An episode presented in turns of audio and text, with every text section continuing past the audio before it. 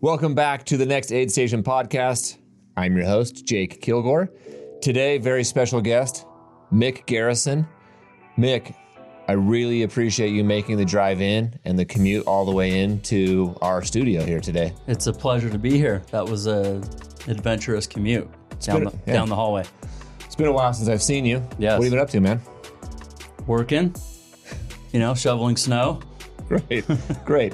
So, uh, for all of our eight listeners, I think we're up to eight listeners now. For all eight listeners tuning into this podcast, Mick and I go way back a good 30 years. We won't get into the long history, but we have a number of really cool topics to discuss. Uh, Mick and I are the co race directors of the DC Peaks 50. We'll get into DC Peaks 50. He's also the COO at One Solar. So Mick and I spend probably more time together than we do with our actual wives. Um, we have a pretty deep relationship that runs all the way back to junior high and high school. So we'll jump right into it with running and DC Peaks. Mick Mick got me into running. So I blame Mick for all the running and the hours that I spend away from my family. It's- Sorry, Bree. Sorry, Bree, kids. It's, it really is Mick's fault. Um, but I also have Mick to uh, to thank for getting me into running. So, Mick, let's just start with the, the running history and your life in ultras and in trail running. How'd you get into trail running? Why do you trail run? So I was challenged. I uh, at work one day. I was challenged by one of my coworkers, one of my buddies, to run a road marathon. So I was going to do the Salt Lake Marathon. Um, you know, I grew up playing sports and uh, an athlete, but I had never done. I had never even done a half marathon. So I, I took the challenge and we started uh, road running a lot. And I ended up doing the Salt Lake Marathon in a blazing like 455. So cruising. It was amazing. Okay, so what year is this, and, and where were you working? uh, I I was uh, at Simco Electronics as a calibration tech. I I don't remember what year. This had to have been 2007, Okay, something like that. okay, 2008. So um, I had never even heard of an IT band b- before. And when I was around mile 19, I think, it it just boom hit me.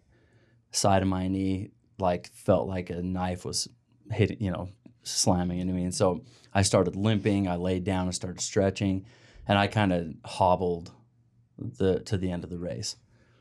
Um, why I decided to go back, I don't know. Probably because it was just, you know, it was cool experience and the- the crowd and all that, and it was an accomplishment. But I I definitely was needing, you know, or felt like I needed to do better. That was really slow and, and terrible. So, um, so, um, so you know, I, I was working out a lot and and lifting weights and hitting some road runs and and the the same friend that got me into this marathon, Carter, he um, he asked me to go trail running up in Corner Canyon, Draper.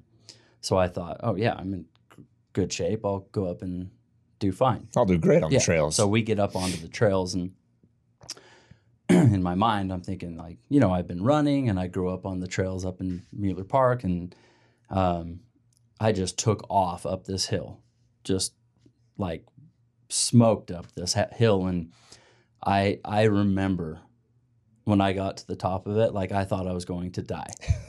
and then they come shuffling up past me. They're just like, "Oh, good job, dude," and they're fine. And they like I couldn't even go. It was so hard.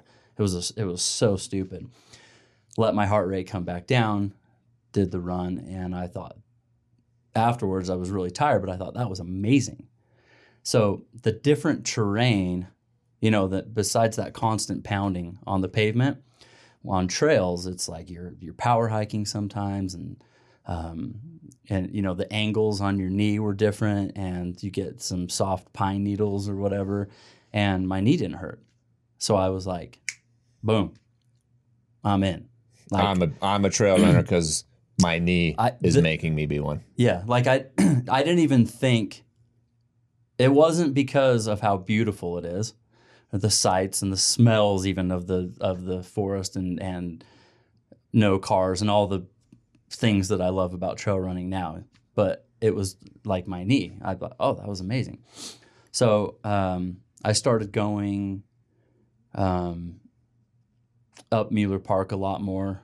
I started going up Grandeur a lot and um, you know r- right then i got divorced from my first wife and so i'm like i just started getting into um, i had lots of time to just get into the trail running uh, so they these guys the same the same dude carter told me about some race that they were going to go do up in snowbird hmm speed goat. I'm like, okay. Oh, so, So- you picked an easy one to start with. Yeah. so they they had done it the previous year, and I'm like, yeah, let's go. I, I don't know any uh, uh, terrible. Didn't research. I don't know what I'm getting Like, into. yeah, a race up in the mountains. Yeah. and I love Snowbird. It's beautiful. Love snowbird. yeah, it's a 50k. That's just a little over a marathon. I Yeah. got that. I did a marathon. What's a few more miles? Yeah. So sign up for the speed goat, and we go up there. And th- this year, the speed goat was like uh, they had it was a different route. He's changed it over the years, but this this year there was like some steep sections where you had to hang on to a rope and like climb down the rocks Yeah. and and This is what, like 2010 at this point, I guess probably? I don't I can't Somewhere in there? Yeah, somewhere in there. Okay. So, um, so I start out. I'm doing the race. I, I didn't like go out crazy or anything. I was just doing my thing. It's crazy steep, and I'm I'm like, you know, mile three. There's a big road that you kind of climb up. You, you Mhm, know what I road know, I'm talking uh-huh. about? The service road. Yeah, the service, road. Uh-huh. I I almost stopped right there. It's like the first It's insane. kind of climb. Yeah, It's not really a climb, those but yeah. switchbacks, which we can run now. Yeah. at that time I was they were it was so hard. Right? So um I was with Corey Ben Dixon, you know Corey, Yep. And we kind of did a ton of the race together, and and uh, we did not make the cutoff. So we got we made it to the tunnel, which is like mile twenty two, 20, 20 ish. 20 Yeah. somewhere Yeah. there. And the cutoff was like 3 p.m. and we we missed it barely by like five minutes. And I was like, I'm so sad. oh, Oh, shoot. I missed the cutoff dang it. We have to ride down. on this four wheeler. Yeah, we took the ride of shame. No, it was we, you jump on the oh, you hooked up on the tram or something? not the tram, just the ski lift. Yeah, yeah, so our feet are just dangling. and We're just cruising down with each other, and we walked down to the bottom, grabbed some pizza, and like, I, I wasn't really that sad. I had no idea what I was getting into, and I thought, um, holy crap, that's hard.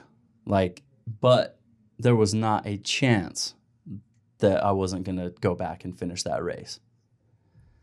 Um, so you know, for those for those that don't know, the Speed Goat has been going now for 15 years ish. Karl Meltzer, the literal goat of ultra trail running, yeah.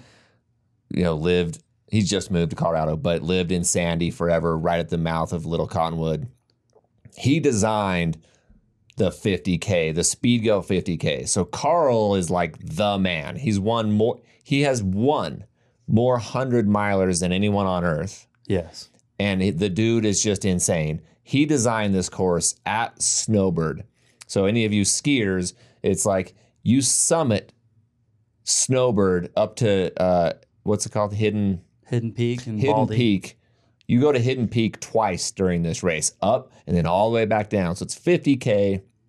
It's about 31, 32 miles, and it's uh, about 11,000 feet of climbing, right? A little more than that. A little more than 11. Yeah. A little more than 11,000 Closer to 12. feet of climbing. So 11,000 feet of climbing inside of 50K is, is bonkers, right? Like our DC Peaks 50 is 11,000 feet of climbing, which is a ton of climbing. But over the course of 50 miles, versus 32 miles. So in the speed goat, you're either going up or you're going steep down. Yeah, So it's not like you don't accumulate yeah. elevation gain in this race. You they don't- yeah. are intense. Yeah, it's not accumulation over like some cool rolling uh-huh. hills on Bonneville shoreline. No, you're going straight up. He So he did this on purpose. Yeah. He's he he's he laughs about it, but he's he's mean. Yeah, so that's the, that's kind of a the scope of the race, like what the race entails. It, it it attracts some of the top trail runners in the world, like pro runners that enter this race. Um, absolutely crush it in in about five hours and ten minutes is usually around the winner. Yep. Um, Kilian, Jim Walmsley, some of these guys, Sage Canaday just smoked it. Yep. Yeah. Um, so these these I mean pro runners are coming and just crushing this race. Um, amazing course. But anyway, that's kind of the background of the course. But continue with what you're saying. So, well, the the next year I went back, trained differently. Um, I was able to finish, but it was just like barely. I got it was like eleven hours and twenty something minutes to finish, but which I didn't care. Like Yeah, I, I finished. finishing. I finished the race, and I feel like at that moment, like even with the background of the of the um, the road run and running in Corner Canyon and the the dropout the or the you know cutoff I didn't make the year before. When I finished that race, that is when I became a trail runner. Mm. Right then, because the following year I was like, okay, I changed. I, I think I was drinking a lot, and then I stopped around. It's weird you don't remember that. Yeah, It's weird. I don't remember. Yeah, I don't remember. I woke up and no, I. but but the following year I didn't, and I trained really hard, and I cut like three hours and twenty minutes off of my time. yeah. I mean, you went from DNF Yep. to about 12 hour finish, a little shy of, To eight like eight twenty. and then you're finishing, yeah, eight, like eight that. and a half, nine. I mean, you're you finished that race five, six times now, six times. hmm six times now. You've and you've started it eight times Yeah. and finished six. I mean, that's that's a lot of speed go finishes. Uh huh. I for some reason I'm I and I have said Every s- year. six or seven times I'm never doing that again. Yeah, like I, like this last time, uh, I had I had COVID during it. This last last time I did it, and I'm like, wow, these climbs are hard.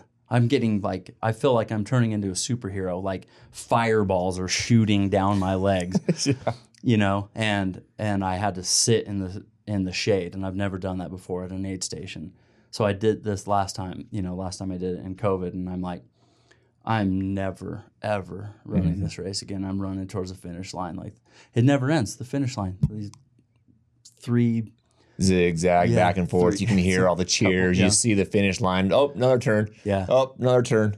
Yeah. So anyway, Freaking Karl, dude. yeah. So I lean heavy on talking about speed goat because it's just been huge in my life and and for my trail running career. You know. Yeah, yeah. So we'll we'll save for another episode. But my my trail running, getting into trail running is the fact that you got me into trail running.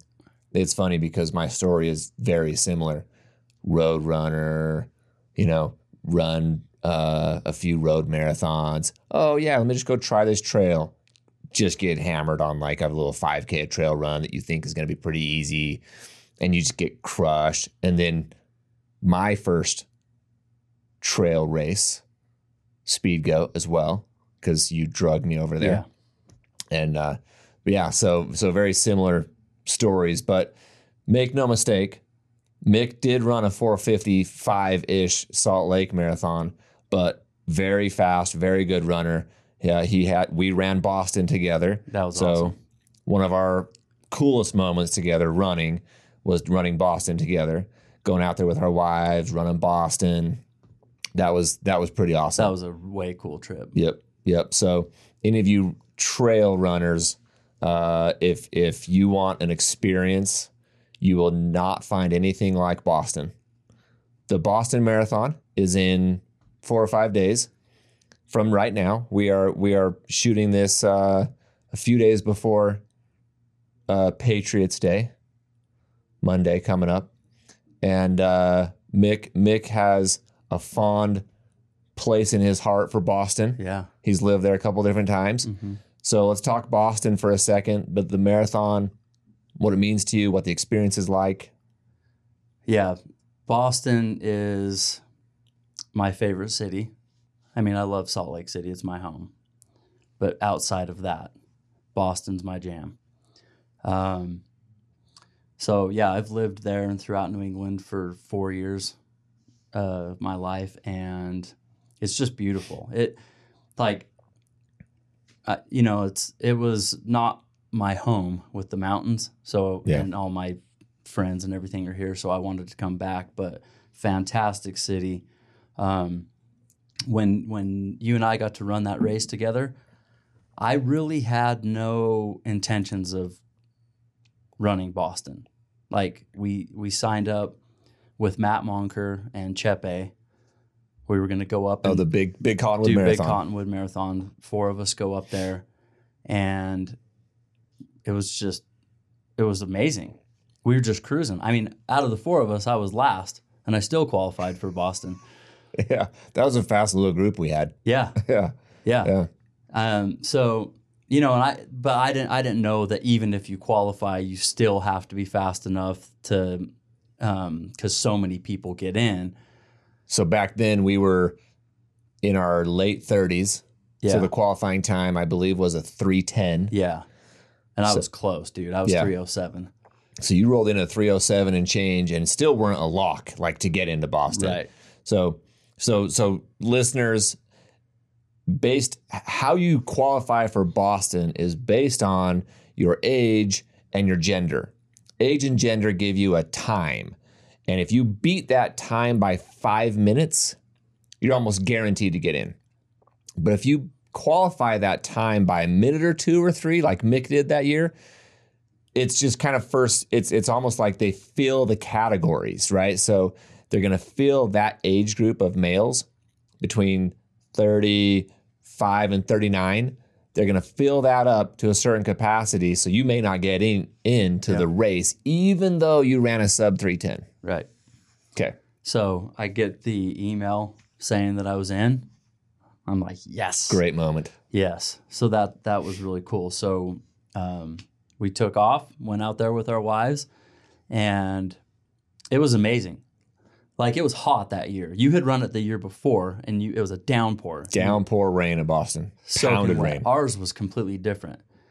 So, I mean, the experience was amazing. Like the one, th- there's a couple things that stand out about that race for me. One is you all meet at Boston Common and jump on some buses, the runners, and Like 20,000 runners. yeah, Like, so anyone listening that isn't really into running, 20,000 racers yeah, they, on buses. Like every school bus in Boston is there For sure. supporting the race. and there's like two million people out on the streets, yeah. literally. It's one of the only, out, there's but- probably, I would say maybe five road marathons ish where you're going to have fans start to finish all 26.2 miles. It was insane.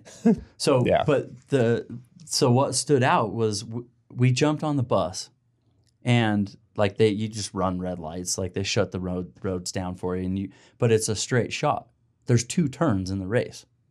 yeah. It's I mean there's some windy and up and down and this and that, but like right on Hereford, left on Boylston. Yeah. That's it. So when you're when they take you out on the bus to go to the start line, you're just driving Straight. str- for and I'm like looking at you going, bro, we got to run back this. With- That bus ride seemed forever. I know. And I'm we're like, like, okay, we got to run all the way back to where we just came from. yeah. Other races, there's turns and this and that, and you loop around, but this was just like, wow. So that stood out to me. And then because of the bombings and stuff, I assume they added extra security. So we get to the um, This is only like three years after the bombing, I think. yeah, this was 2016 that Yeah. we ran it. Yeah. So we get to, I think it's a junior high school, and Mhm. um, it's called Runners Village. And all the you get dropped off, and you go out there. There's huge like grass fields and porta potties and pavilions, and you just hang out and wait for the with start of the twenty race. thousand. It's like Yeah. it's like the Delta Center full of a jazz game. Just like- plop them into a park. It's like being at Woodstock. That's what it reminded me of. And the lines to the bathroom, like we couldn't even go. In Yeah. fact, I'll tell you that real quick. So, but there's snipers up on the roof, and Mm-hmm. you can't leave. Like the the security was that that that was that was something that stood out to me. Like remembering those snipers. So I had to pee, and and the race was going to start, and the lines were too long. I didn't I didn't know what I'm to going. do. So they like you go down this uh, road uh, towards the start of the race, and then they put you they in corrals, depending on how fast you are. Moo. Mhm. So, you know, you you were faster, so you started. Which you're not. You weren't supposed to be faster. I started out faster, and then you passed me. I'm sorry. That's all right. So you start out the the lead runners they take off, and then you're going, and I'm like, listen, I'm I'm gonna pee my pants. That's it. So I go over to this cop, and I'm like, listen, man, I know we're not supposed to leave. I'm leaving. You got to let me out because if you don't, I'm gonna pee right here. And he's so he just kind of like moves the gate for me, and I I ran over and peed behind a dumpster as I'm sitting there. Two ladies just walk around. I'm like, hey, hi, Hey. yep, They're like, yeah, we got to go too. yeah. So anyway, uh, then I'm I get back, make start start of the race, and and it was awesome. I was cruising Mhm. until I wasn't. Like it was I was hot, and it was way harder than I thought it was going to Yeah. be. And then I was like, what am I doing? I'm not like all these little kids are trying to give you popsicles, and there's people everywhere, and, and so You get your kiss at the college. Welm, Welmsley, Yep. yeah, The the all female college. Yeah. So, I mean, there was a section of a quarter mile of people jumping on little mini trampolines. Just like it was amazing. Yeah. So, I started going over and high fiving kids and taking their popsicles and stuff, and their eyes would just light up. Yep. And I have a Red Sox tattoo on my right calf. It has never gotten more attention. than during the Boston Yeah, I was getting all kinds of love. Yep. there and so there was um, i started to just the second half of the race just really enjoy it and cruising and speaking of the bombing there was some uh, people that got injured during that bombing that Mhm. that had healed up and they like had in wheelchairs or had one leg and they were running the race with us and um, i was by one of the guys that had um, a prosthetic leg and so I didn't I didn't really realize that at first, and I, I would come around a corner, and the crowd went crazy, like not normal. You thought they I'm like, loved ah, my tattoo. They love my tattoo so much. yeah. Yeah. But it was this dude that was a survivor of the bombing Oh my right gosh. there with me. Yeah. So yeah, incredible experience. Um, just great to see all the people that you know the locals that love their race. And after we finished, people would come up and they're like, "Did you, you guys, you ran the race?" And we're like, "Yeah," and they're like, "All of it?" We're like, The whole thing, "All man. of it?" Yeah, Yeah. They're giving us free milkshakes. Oh, and- they let us on the subway for free. Yeah. They're opening your door. They're buying you drinks. They're buying you your meal. You're if you run the Boston Marathon that weekend, you're you're kind of a celebrity like around Boston. The Yeah. whole city just embraces that race and the runners more than any race I've ever seen or yeah, been a part they of. love it. They like they let you go out onto Fenway Park Yep. and just uh, you know it's uh, that was really cool. Yep. So if so if you're not a runner, but you enjoy sporting events and you go to football games, baseball, you hit, you hit the NBA games, whatever, you have got to go to Boston and just be a part of that race. Yeah, you have to experience. Go to the that. finish line, go to Welmsley, go to the start, wherever. It's a party and it is awesome. The crowd's unreal. People are so cool. It's- like you said, great city, but that event, I mean, it's like the Bruins and the Celtics and the Penguins like combined.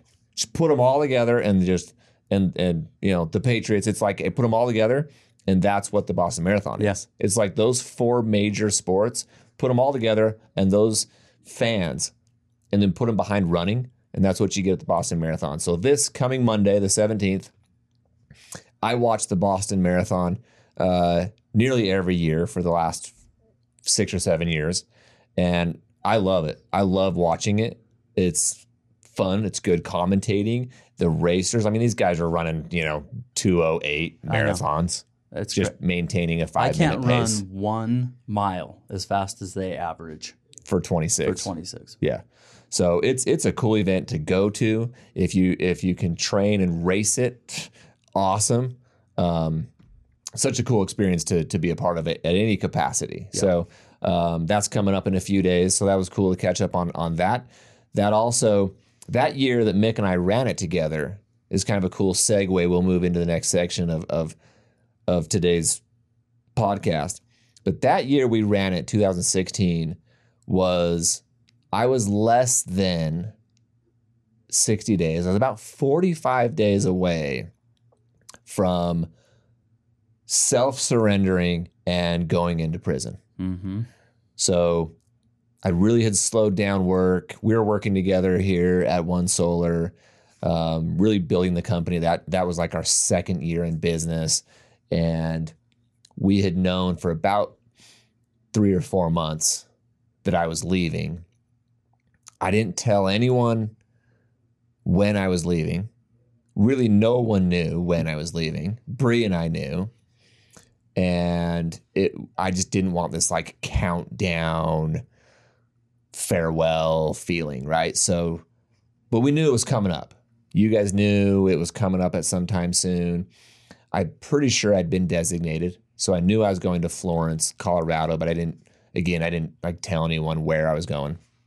In fact, story for another day, but like I didn't even tell my parents when I was leaving. Of course, they knew I was I was going. I'd pled guilty. It was in the news and the paper or whatever. They knew I was going. My fa- everyone knew, but not when. So when we went to Boston, it was like kind of ceremonial. Like this is kind of one of the last cool things we can do together for the next two or two to three years. So we go to Boston. We have the weekend together with our wives. We run. We spend the weekend together, and it's kind of like that for me that was like one of the final aid stations for me pre uh self surrendering Yeah. so that that was you know when i think back to that race that's always in the back of my mind of like dude that was like right before freaking self We, surrendering we I either thought that or we talked about it. One like I definitely had that on my mind too. Like because I didn't. You're right. I didn't know when. Um, but we knew it was coming. You know, there was there was a Mhm. lot that we were thinking about. Like, well, we got to get Squ- Squaw Peak in. You're doing that. Yep. We had the business.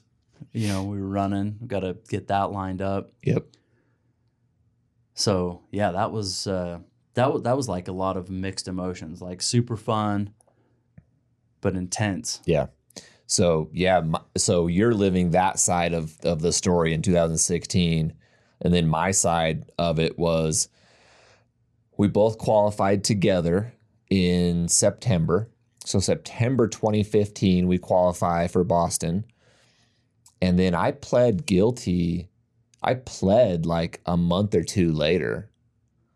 So I didn't. I never accepted the race. I got the email oh, that I that's was right. You didn't know if you were even going to be able to go. yeah. So I got in and I was like, oh, cool. I qualified, but I ran it last year. Like, that's cool. At least I got to run it. And then when I pled, I was like, well, I don't know if I can even run, you know, Boston. But when I pled guilty, there was a discussion with, with the prosecution, with my attorney, with the judge, and we were able to set the date of when I was going in. So I was like, hey, um, you know, I told my attorney, yeah, like, you know, I want to go in June. Like, I'll go in June. So none of my family or anyone knew when I was going, but I we set the date with the judge like in January. So when we set the date, um, the day I pled guilty, which I want to say was November ish, I came home and I accepted the email. Like that was like my big aid station. And then I signed up for Squaw Peak, which always happens the, which back then was always the first Saturday in June. So, I, so for me, those were like my aid stations of how I was going to survive the next six months of like countdown of my life is ending as I know it. I'm leaving my family, my friends, I'm leaving my business. This freaking sucks, right? But at least I have trail running to get me through the next six months. So I, I my aid stations were Boston with you, and then Squaw Peak, you know, six weeks later. So that time frame of my life is just a fog and like this really one of the hardest times in my life, my kids, my wife. But trail running really had this coping mechanism of like get just get to that race and train every day, keep your mind off of the crap and your life falling apart and train every day and train hard and and like make running this physical, emotional, like mental rehabilitation. So it became that for me in 2016 when I'm training for Boston, running it with you, and then Squaw Peak, and then it was like a few days later I self surrendered. That's that's like really when the aid station mentality came to life for you. Yep. Right? That's exactly right. Like those that that moment with Boston, that moment with Squaw, you know, talking to me, talking to Bree about and, and uh, planning these races and, and your time in Florence. But I mean, and then that you just never stopped doing that, dude. Yeah, that that was like for me the birth of the next aid station mentality. It was like, oh my gosh, dude, I'm going to prison. This this like life honestly can't get worse. This is freaking terrible, dude. Yeah. I Okay. remember like uh, the emails, we would always email each other, like From Florence. Yeah. Yeah, yeah. and talking about like we like set your next aid station or you would tell me what your next aid station was like look i, I just got to get to thanksgiving Yep. and, th- and that's all i'm focused on i'm not even thinking let's just get me to thanksgiving and we kept rolling like that and in fact it's probably uh, worth noting here that um, we ran a race together while you were in florence Mm-hmm. didn't we Yes, we did. So that would have been 2017? 20 16. No, no. Oh yeah, yeah, yeah. Twen- so so I go in in 2016, and my first aid station in one of my well, I had a bunch early on, but one of them, you know, was my the first few visits of my wife and kids, and then in on the inside, my first like big aid station for me was I scheduled this like I'm gonna run a hundred laps around the track, the dirt track.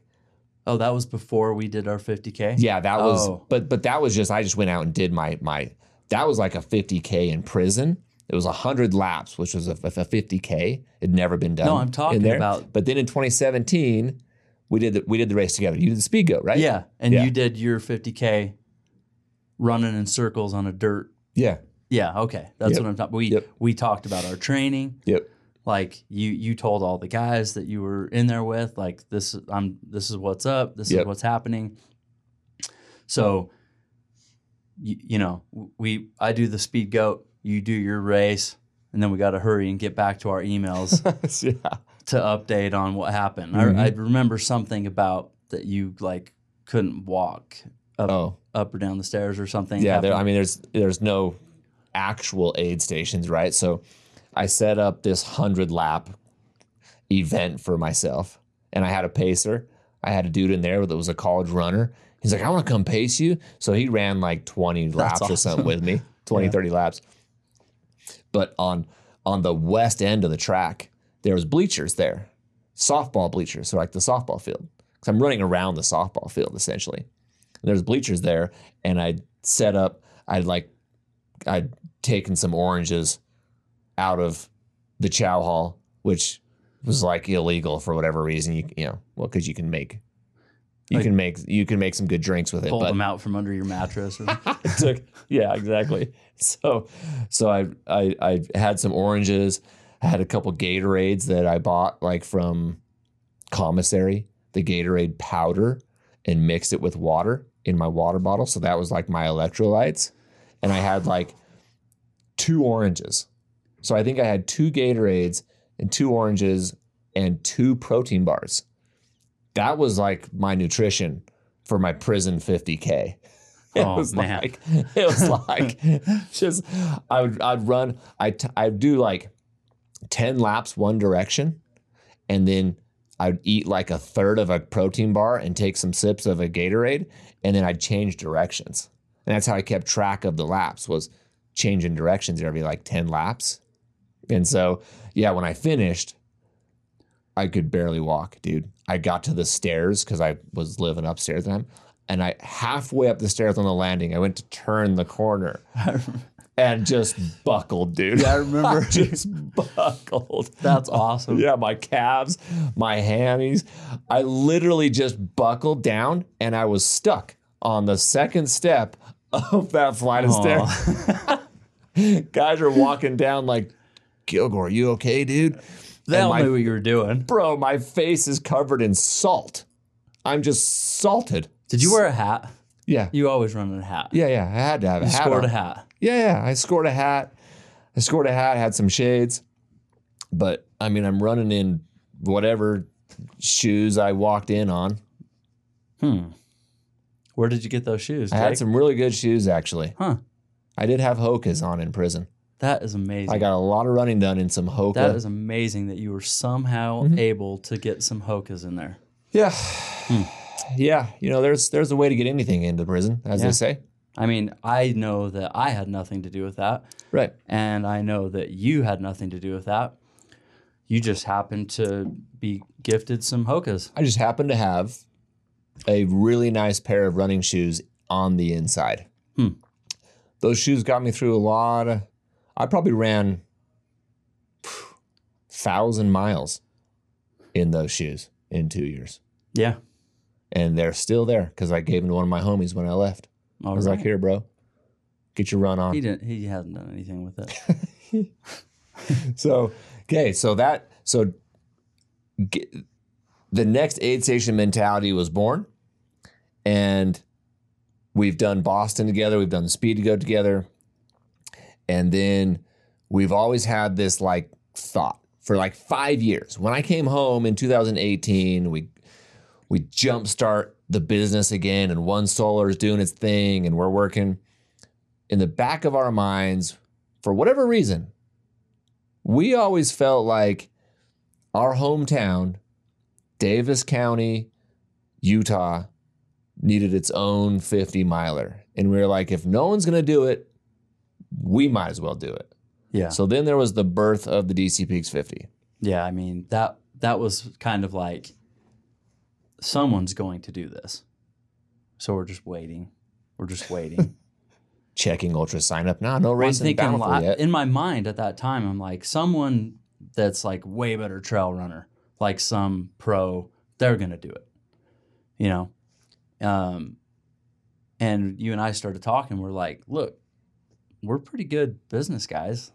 Like maybe we could We're average runners. We're average business guys. We could probably do a minimum, an average race. yeah, that's our goal. Just be good enough. just it's good enough dc peaks Yep. no so um but the trails are, around here are phenomenal they're beautiful like um and i just didn't understand why there was nothing up this way and i think at that time we weren't even sure if it was going to be a 50 miler or 50k or a 100 miler or what mm. what the plan was but we're like there's really not a lot of options for 50 milers in Utah. Period. There's there's it seems like there's a bunch down south. There's a handful. Yeah, there's there's there's a couple up up this way. It's not Colorado. no, that's what that's literally what I was saying. I'm like, I can pick my weekend in Colorado, Every weekend. and there's, a 50, miler. Yeah. And um, so I'm like, okay, let's do it. Let's just do it. Yep. And uh, you know, before you know it, I mean, there- there's a ton of work, ton of work year one, with with even just coming up with a name or a logo or finding out how do you get a permit to do this, and we have no sponsors and Who owns these trails and who runs those trails and how do we put it all together? yeah yeah all that stuff and so as and as we start digging into all of it um, it was just fun you know, like we we never did that to make any money. We just thought we love the sport. We love the trail running community. We definitely love Davis County and the and the trails that we have around here. And we're, we're like, let's let's just do this. Let's do it. Yeah, and and um, I I think we probably created fifty routes, 40, Yeah. 40 A routes. Mm-hmm. and then we would, um, you know, we would be like, "This is amazing. We for sure have to get Flag Rock, and we're gonna we're gonna hit this, and we're gonna do that." And then we started to learn the process. Like you submit it to the Forest Service, and they're like, "Nope, can't go, can't go there, can't do that. Got to do this. Got you know." And so, um, and we even did a poll. We we sent out a poll like to a bunch of trail runners and said, "Would you guys rather have a loop where you start and finish at the same spot that's maybe not as beautiful of a course or would you rather do a start a point to point race um, which we feel like is a better route like what would you rather have the better route or the more convenience of coming back to your car we kind of struggle with that at first i think li- literally dude like everyone 29 out of 30 said do the point to point. The only person that said that to do the the the loop was Jose. Yeah. Chepe. Jose Cruz. What Like the one of the best runners we know. best runner. And all he does is run. And I'm like, what? I, t- I called him. I'm like, you can't say that. You're the one one guy Yeah. That- that's that's all you do. Like, what you do you got? run, what bro. are you in a hurry to? Get, why do you got to get back to your car so that you can go run up to Grandeur after? Which is something he would do.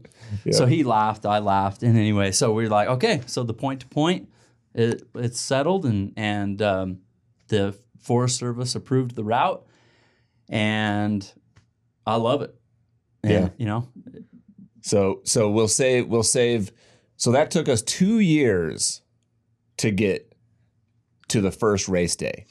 A full year of planning, a full year, a second year of like permitting and waiting for the right date. You go out and run the race in July to see what it would be like in July, and you ran the DC Peaks 40 yeah, and just you almost died. yeah, 101 degrees. 101 degrees, like, totally exposed Yeah, and I, I I meet you at mile 36 with a huge two pound bag of ice, um, five pound bag of ice, and Costco bag of ice. however much it weighed, and you just laid it on your chest, sitting shotgun in your car, just blasting AC, trying Yeah. to survive. Took off, ran a couple more miles, came back, and you're like, I don't know. Yeah, I'm gonna die. So we we bailed on it on that date. Yeah, I mean, we we Yeah. didn't know because we didn't really want to compete with the big races in September. Yep. So, you know, what like July seems hot, but there's lots of shade, whatever. Well, there's no shade. there's trees all around me, but the sun's right above me. Yeah. So I went 22 miles in direct sun. No aid stations, first of all. No, 101 degrees. No So, shade. Yeah, I'm like, okay, we're not doing this in July. Yep. So that's that. So we roll to a fall 50 in October. And of course, you know, we hit this huge, we'll save the snowstorm story for another knows podcast. Everyone knows. If you don't know it, then I guess you can go look it up online. But uh, big snowstorm hits. You know, our race in its first year has zero finishers. And we're all over national media, you know, New York Times and Washington Post and Good Morning America and Fox News, and we're everywhere, right? And we're just trying to deal with kind of what in the heck just happened in our first year. Uh, kind of put us on the map, which is kind of our plan. We I thought we were done. I was ready to be done. well, it was our plan from the beginning.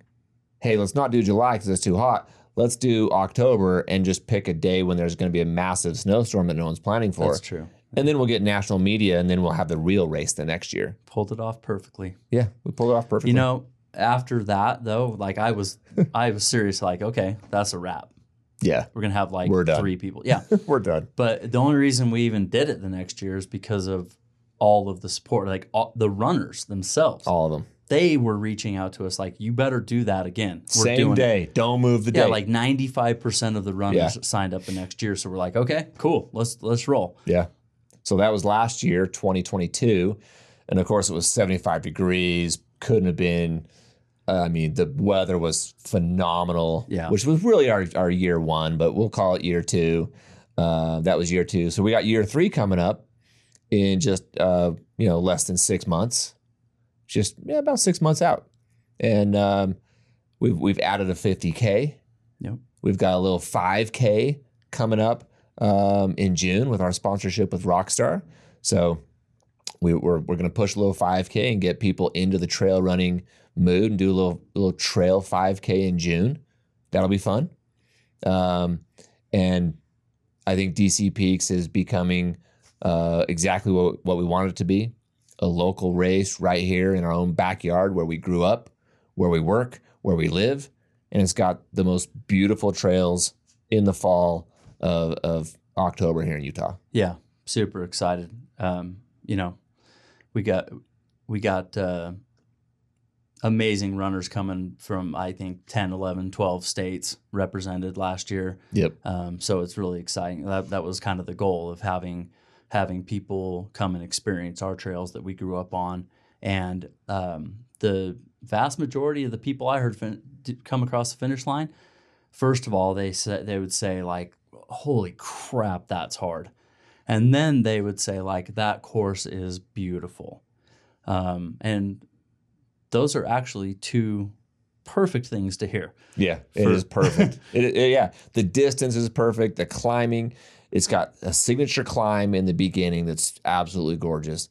The descent coming down zigzag is cr- like excruciating, Yeah. like technical quad burner. one of the most beautiful. one of the most commented or talked about sections coming down, coming down zigzag Ev- Yeah. everyone was talking about that and the last and the last stretch they're the new section in Yep. Mueller Park Yep. So those are kind of the three pinnacle sections. Was like the big climb in the beginning, which is like six, seven thousand feet of climbing in the first thirteen miles, and then it's coming down around fifty k. That technical, beautiful scenery coming down, and then the finish. Yeah, like we we we got the new trail approved, brand new trail, uh, just a good cruiser it's amazing some some ungies in there, which is some some some undulations in the last ten miles, which people loved, and they could just cruise to the finish line, of course, with great weather. So that's kind of the DC Peaks history. We'll transition the last few minutes of our conversation today into One Solar, and your role at One Solar, um, starting the company with me nine years ago. You and uh, and Stan and Aaron, the first install crew that we had. Now, all executives in the company still here nine years later, literally running all of the internal and external field operations for the entire company. The three of you guys, and your role as the COO. Something I want to touch on is something that you you have um, really driven into the company, and something that stands out for me is your phrase of this company was built on second chances. And you've said that a lot. And I know that you have your own story of getting a second chance or even a third chance Mhm. at at life and at your career and at your family. So tell us about where that phrase came from and why you use that. well it is interesting like if uh if it weren't for second chances we'd all be alone I think so yeah I I I had a very rough time in my life in the early 2000s 2007 2008 right right before i got into trail running and um, you know married to the wrong person um, didn't really uh, take care of my body. I was drinking um, i mean i would drink to get drunk right? Like just and just felt like crap and just miserable and I went through that was for sure the worst time in my life. You know, um, end up getting divorced, lost my house, lost my job. Like it was that you talk about Bad. rock bottom. Like I, it that was the worst time in my life for sure. Um, I don't even know how. I honestly, I think Rob, like re, Rob Eastman, reached out to you or something. I don't even know how you got involved Yeah. in it. Yeah. Um, but I that I was I'm so lucky that that happened. I remember one time you got I like didn't have money and you you and Bree went over and put food in in my cupboard at my house. Which I don't know anything about de- that. You deny it. So, so um, that's a weird story that you would tell yeah. on a podcast of honesty. hmm Okay, continue. So, you know, I, I, I, I was struggling in my life to to just get rid of that crap, and you know, it's not the alcohol that I needed to be afraid of. It was just me. I was a piece of crap, and um, just the rebuild of my life with the help of some people that cared about me, you, my family, you know.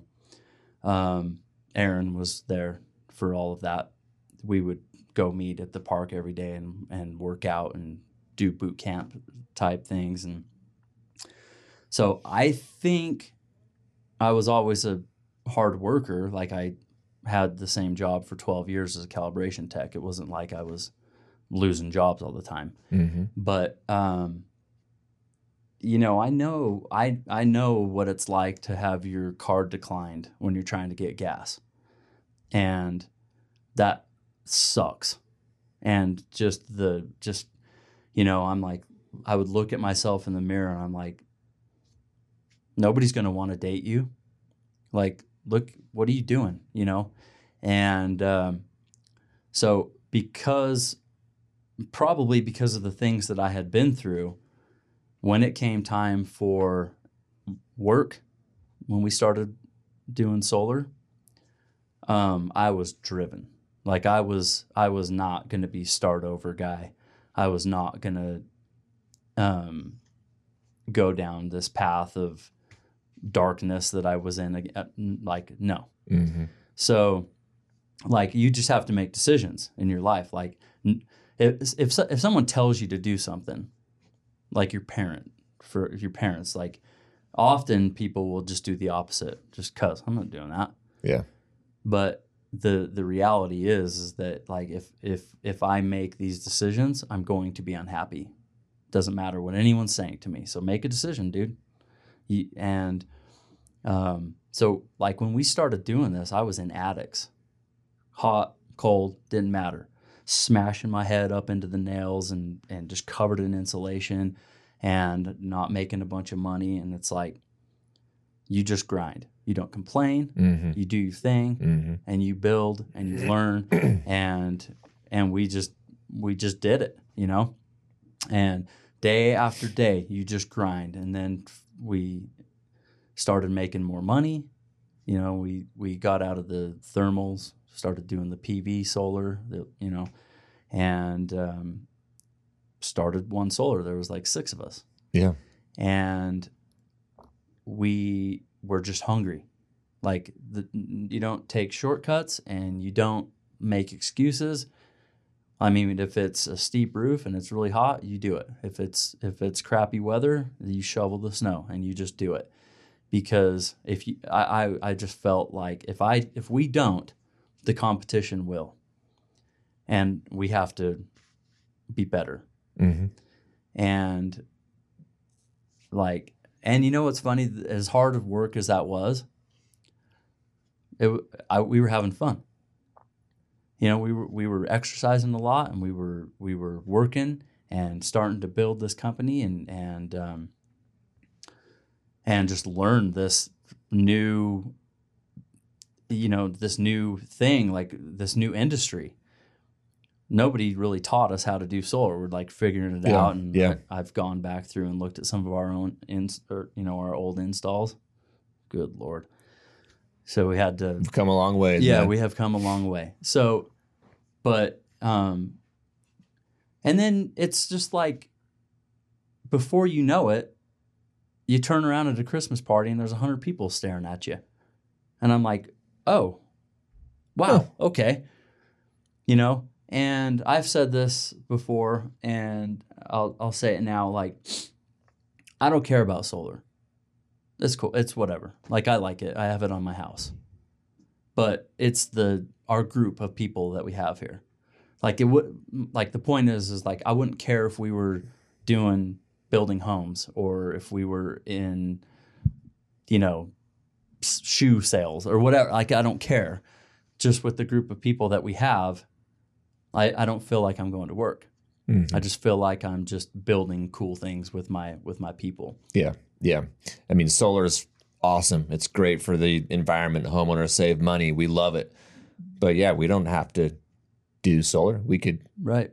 we could, uh, you know, I don't know, be race directors and have fun. Right. I mean, there's like there's through this process of of going from that person where I was just uh, such a piece of crap into I'm sitting in meetings with CEOs and owners of companies and Mhm. and and you know learning all I've learned a ton from you. Um, and you know, there's all there's like doubts that creep in, like ah, I, I don't even know how I ended up here. Like I, I feel like a fraud, kind of like I I don't even know how I'm in this room.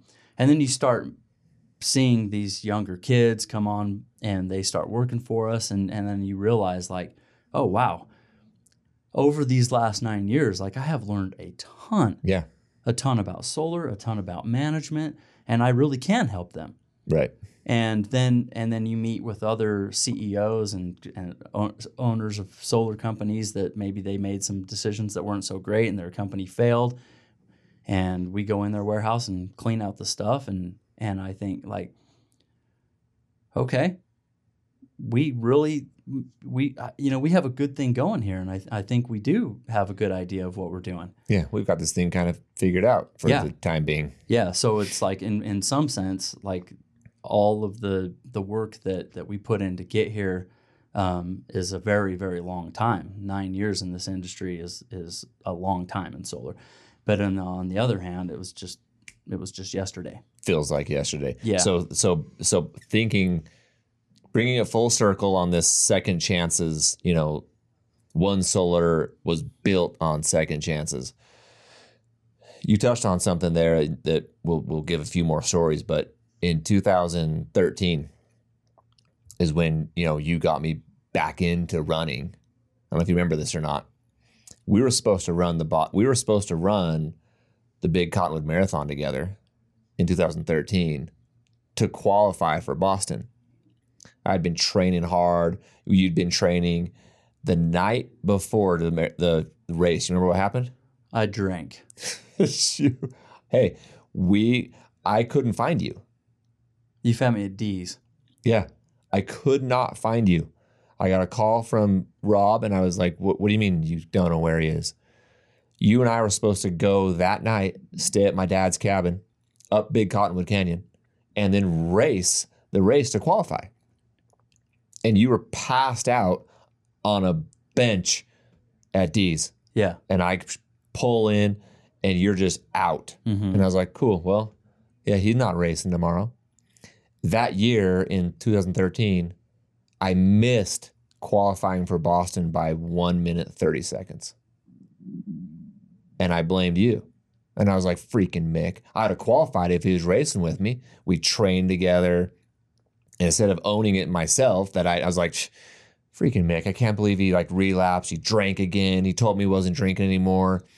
You know, and at the and this is this is coming off the heels of you know me hiring you for the first time right well for the second time we worked together back in 2003 but then i rehired you when you were at rock bottom hmm so i i hired you i had to write like a letter to get you out of county jail every day right you were in county for like two weeks I wrote a, a work release letter. So you could I'd pick you up at the county jail, go work, you'd put up radiant barrier and insulation all day long, and then I'd drop you back off at the county jail Yeah. for two weeks. So I, I had a DUI. You had a DUI. So you went you had to go in for like 10 days or whatever it even was. I wasn't driving. Yeah, yeah, yeah. So, so that was cr- that's a crazy story. The fact that you got hired that way and got a second chance and come all the way out and then we're rate we're we're training for this race and now I don't have my buddy to run with and I'm like, dude, the heck, man? Like but the second opportunity, right, which was like I got a second chance at the race, you got a second chance at a job and and that like theory of giving people second chances, this company based off of, you know, really you, we give a lot of second chances Yes, we do. to our employees, to other people. In fact, I mean, we have an employee that works for us now that, I mean, we have plenty of employees that have records, Mhm. right? And we Yep. give them opportunities. Plenty of them. Addiction. Addictions. I mean, you, Stan, Aaron. I mean, all three of those executives that we started the company together, all three of you gone through your own addiction recovery process Yeah. and and getting a second chance at life and at a career and that's a lot of what this podcast is all about which is like this next aid station mentality and taking that mentality and getting another shot at life and getting another shot at things and realizing that you know what? Life ain't all you know rainbows and butterflies and sunshine. I don't care what your social media says dude. That's Right. not even reality man. Right. like let's let's tell the real stories. Let's let's talk about the failures. Let's talk about all the failures because that's really how we improve and we become better people better employees better you know spouses better partners better whatever um, is taking those failures head on and addressing them and and becoming better Yeah. How do you bounce back from those? Yeah. That's that's because it's going to happen. It's gonna Something- happen. Something will happen to you. how are you going to bounce back Yeah. I mean, I, I've seen people they they don't even care to get to know you. They're like, oh, felon, no, we're not going to do business with you. Yep. And I'm like, so we'll have people that maybe were in prison with you, like whatever, uh, give them a shot. And we find these gems. yep If somebody struggles a little bit and bounces back and we snatch them up, well, they they have life experience. They've been through some stuff and now they're like dedicated. They're they don't want to go back to that. their loyalty yeah. and commitment to the company i mean we have a lot of people like that so so we, we have a guy in this company that was on death row. He was on death row, beat death row, and had life sentence, beat life sentence, got out, and has been working for us now for what, a year, year and a half? Yeah. So, I mean, if you think about it, it's like, fine, these other companies, go get your perfect employees. Yep. And we're gonna we're gonna roll with second chances, and we'll trust our gut when we're when we're gonna make a hire. And if it doesn't work out, and we give them the the second and third chances, which we do, maybe we have to part ways. But if we but if it works out, they're these people like Diamond in the rough. it's amazing, dude. Yep. Yep. So yeah, the, the, the company's built on that and continues to, to thrive because of your leadership and that that mantra of of giving people second chances. And yeah, we make mistakes. We make we make bad hires just like anyone else does. We give people chances maybe when we shouldn't, but that's really what it's built on. And we want to continue doing that. And so, you know, giving people aid stations and giving them an opportunity. Hey man, just just get to this next aid station, dude. Just get here and then we'll talk about the next one. And we'll get to the next one after that. So this has been uh, this has been awesome. This has been a really cool catch up going through the last couple decades of our lives of of running and solar and DC peaks and the next aid station. So thanks for coming on, Mick. This has been awesome. I hope uh, all eight listeners get a lot out of it today. You know we'll get eleven. We'll probably have 11 listeners in today's podcast. So thank you for joining uh, the show My pleasure. That was awesome. and thank you for listening. Uh, I am Jake Kilgore, and this is the Next Aid Station Podcast.